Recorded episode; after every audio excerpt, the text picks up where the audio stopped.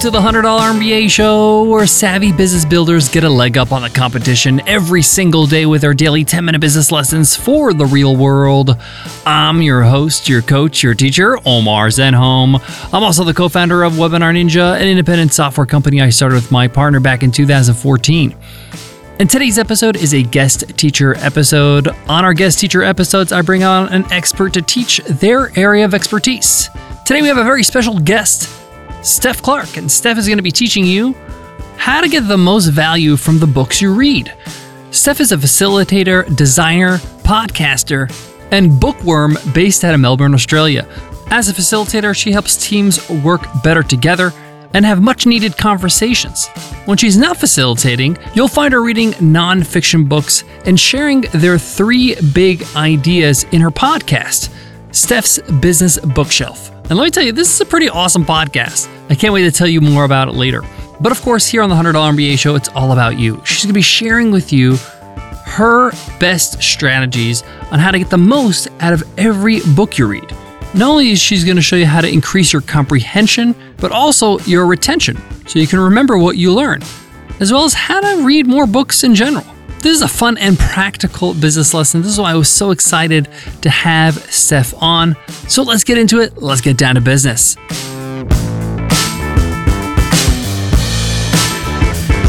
Support for today's show comes from Start Your First Online Business, my all new 10 part audio course on Himalaya Learning.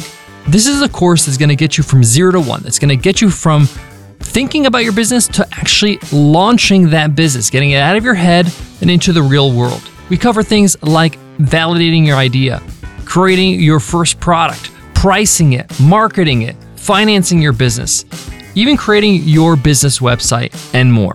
Check it out at himalaya.com slash MBA and use code MBA to get a 14-day free trial. Again, that's himalaya.com slash MBA, promo code MBA.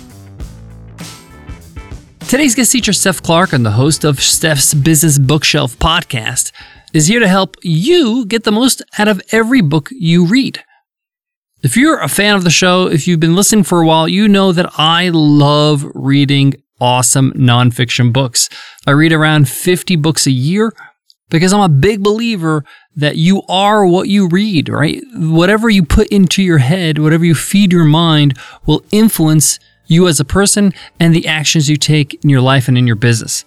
So, how can we 2x, 3x, 5x the impact a book can make on you? Well, that's what Steph's here for. She's going to show you exactly how, with her amazing strategies, on how to get more out of your reading. I'm going to pass it over to Steph, but I'll be back to wrap up today's episode and give my takeaways. But for now, take it away, Steph. Thanks, Omar. So, you've built a reading habit. You're incorporating books into your daily routine and habits, and you're clocking up a few more books a year. But maybe you'd like to up your reading game and to get more from the investment in the books you're reading. I'm Steph Clarke, and I'm going to be sharing four practical top tips for getting more juice and more value from the books you are reading. Let's go. Tip number one is take note. It's easy to just read a book, finish it, and move on. But an easy way to get more from books is to note down your favourite quotes, lessons, ideas, or thought experiments. You can do this as you read, or maybe at the end of each reading session to really cement what you've just absorbed and to make sure you have actually absorbed it. I recommend doing this definitely at the end of a book.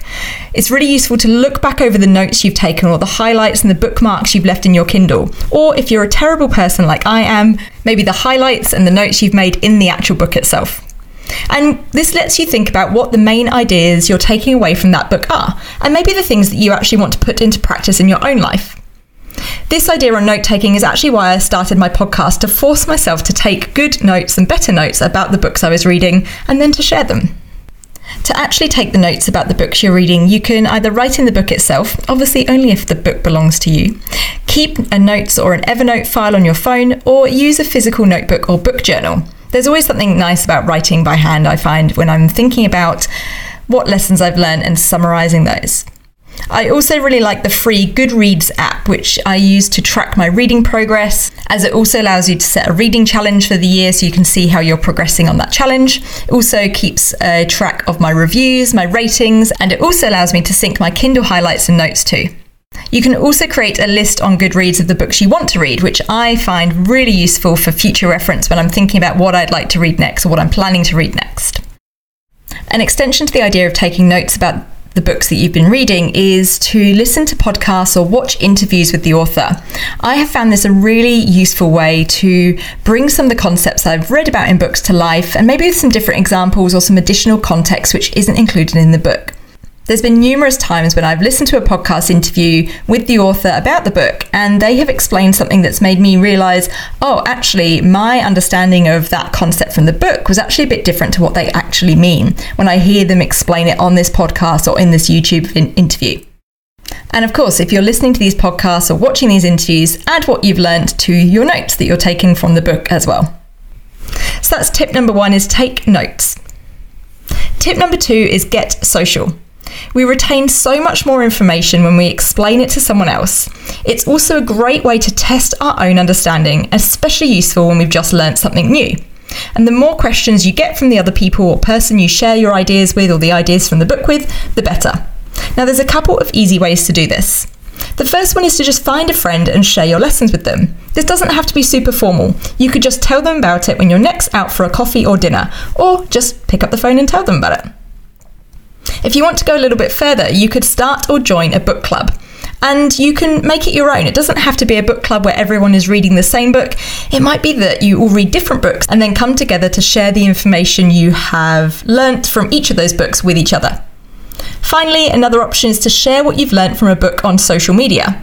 I've always found that this is a great conversation starter, particularly on platforms like LinkedIn, and it might lead to a new friend or a new book recommendation on what to read next. Now, as a level up from this social idea, consider putting the lessons from the book into practice with maybe a couple of other people, and you can compare what worked and what didn't. This is a great way of not just distilling the ideas or the lessons you've taken from the book into actionable steps, but also a way of really bringing the book to life and bringing the lessons to life, and not letting the investment that you've put in reading a book fall by the wayside as you leave it behind and maybe don't put some of the things into action. I often think if we're going to invest time in reading good books with good ideas, then we should also invest some time into trying to put those ideas to life in our life or in our work. And what a great idea of proving whether the ideas in the book are as good as they say they are. So that's tip number two get social. Tip number three is read like Elon. There's a great article from a couple of years ago by Michael Simmons about how Elon Musk learns better and faster than the rest of us. And most of this comes down to the fact that he reads extensively across different disciplines and he focuses on the fundamental truths of science, particularly physics and maths. So, if you want to learn about marketing, along with reading popular marketing books, also consider reading books about psychology or behavioural economics or design theory. And if you're interested in mental health, how about reading from some of the ancient philosophers who were thinking about these ideas centuries ago? Look at what has influenced your field and what your field that you're looking to learn more about has gone on to influence. In his book Range, David Epstein talks about how a broad spectrum of knowledge across disciplines allows us to see links and connections that can help solve more complex problems. And reading is a powerful tool for this. Reading like Elon or reading extensively is also a great reminder to read things that you might not agree with in order to get more from our reading habits, we need to challenge ourselves. So, if you're reading to expand your knowledge, you also need to expand your points of view and be open to potentially changing your mind, or at least helping you form better arguments for your position on a particular idea or subject matter. So, tip number three is to read like Elon. Tip number four is to read like Bill. There's a bit of a theme here. This is one of my favourites. Take a reading week inspired by Bill Gates. If you've watched the Netflix documentary Inside Bill's Brain, you'll see that Bill disappears off to the forest a couple of times a year to take a reading week. This is a different reading experience when we can immerse ourselves in books rather than reading in the cracks of time of a busy life. But if a week away in the woods with a pile of books isn't for you, consider dedicating a weekend a month, maybe even one day a month, as a reading day. You could even combine this with idea number two or tip number two and do this with a friend or two combining your day or weekend of reading with great conversations on what you have been learning and taking away from the books over a delicious dinner. I think this sounds like a pretty fantastic idea. Now, reading like Bill is not just about disappearing off to the woods with lots of books. The other thing that Bill does is he reads a lot. In 2020, I decided to up my reading goal for the year to 45 books. I actually ended up reading 50 books. And the way I did this is by making a plan. First of all, I worked out that to read 45 books a year, I'd have to read one book every eight days. So this gave me a structure. And every time I opened a new book, I worked out how many pages or what percentage on my Kindle I'd have to read each day to keep me on track. Now, it's important to remember that you don't have to read a lot to read well. You might read 100 books in a year, but if you didn't take a little nugget of wisdom or a new perspective or idea away from those, is that better than reading 10 books thoughtfully with notes by telling a friend about them and by putting some of the ideas and thoughts into practice? So that was tip number four read like Bill. So there we go, that was the four tips for getting more value or more juice out of the books you're reading. Here's a quick recap. Tip number one was take notes. Think about how you are collating and reflecting on the things that you're learning from the books you're reading, whether that's making physical notes in a notebook or using the functionality on your ebook reader or your Kindle to highlight the things that stuck with you. Tip number two is get social. Find some friends and tell them about the books you're reading. It's a great way of embedding the learning and the lessons and the ideas that you've taken from that book. Or consider starting a book club. Tip number three read like Elon. Read extensively. Think about the fundamental principles of the ideas that you're learning and what it is that might be feeding into those that you can read about further. And challenge yourself to read things that you might not agree with. And finally, tip number four read like Bill. Head off to the woods, take some time to do some immersive reading on a reading week or a reading day, and build your system and your habits for reading more books and reading well. If you found these tips helpful, let me know. You can find me on LinkedIn or Instagram where I share more tips like this, along with a bit about the books I've been reading. And if sometimes you need someone else to do the reading for you, subscribe to my podcast, Steph's Business Bookshelf, where each week I share the three big ideas from the best non-fiction books in around 15 minute episodes. Back over to you, Omar. Support for today's show comes from Calm. Burnout is in every other business management article these days. But what are you actually doing to help your team, to help your employees fight burnout? Well, I got something that can help. It's called Calm for Business. You can take a huge step in improving your employees' mental health at work with Calm for Business. At Calm, they want to help you kickstart your mental well being initiatives in your workplace, in your team. Empowering your employees to stress less, rest better, and build resilience should be a year round priority. With Calm for Business, companies can partner with the number one mental fitness app to provide support and tools for their employees. It's a pretty cool benefit for your team, but overall, it's a great benefit for your business, for your products, for your customers, because they're going to get better results because your team is happier. Calm has a library of content specifically designed to help work teams stress less, sleep better, and build mental resilience. I especially like the sleep stories. They're incredibly soothing and really put you to sleep. They even have programs tailored for mental health and productivity, like their Mindfulness at Work series. Millions of employees and over 600 companies like Lincoln and Universal Studios use Calm for Business. Right now, Calm is offering a free well-being ebook for HR and benefit leaders and one month free after you attend a free demo with calm.com slash MBA. That's right, a free well-being ebook and one month free after attending a free demo when you go to calm.com slash MBA. Get started today at calm.com slash MBA. What a fantastic, fantastic, fantastic guest teacher lesson by Steph Clarke. I love these tips, especially be like Bill. I like the idea of just dedicated time to immerse yourself in some books. Of course, I read a little bit every day, but on top of that, I like to just read a whole book over a weekend. I know Nicole and I, we actually look forward to holidays, to long breaks, like a week off from work, just so we can get a whole bunch of books that we want to read done. We're just looking forward to reading those books. And it's just great to have extended periods of time, three, four, five hours of reading. And of course, you're having some snacks and sipping some drinks and having some casual conversation, like Steph mentioned. But it gets you in that mode. It's wonderful. It's one of the best forms of holiday for me. Now, before we wrap up today's lesson, I got to tell you about Steph's podcast. Now, Steph doesn't know I'm doing this. You know, we met uh, briefly at a conference uh, at the Gold Coast. It was a podcasting conference a few years back. And the thing that struck me about Steph was that she was taking some really thorough notes in her notebook at the conference. And she actually said, Hey, I took this note taking course and she sent me the link. And my first thought is, okay, this is somebody who takes learning seriously.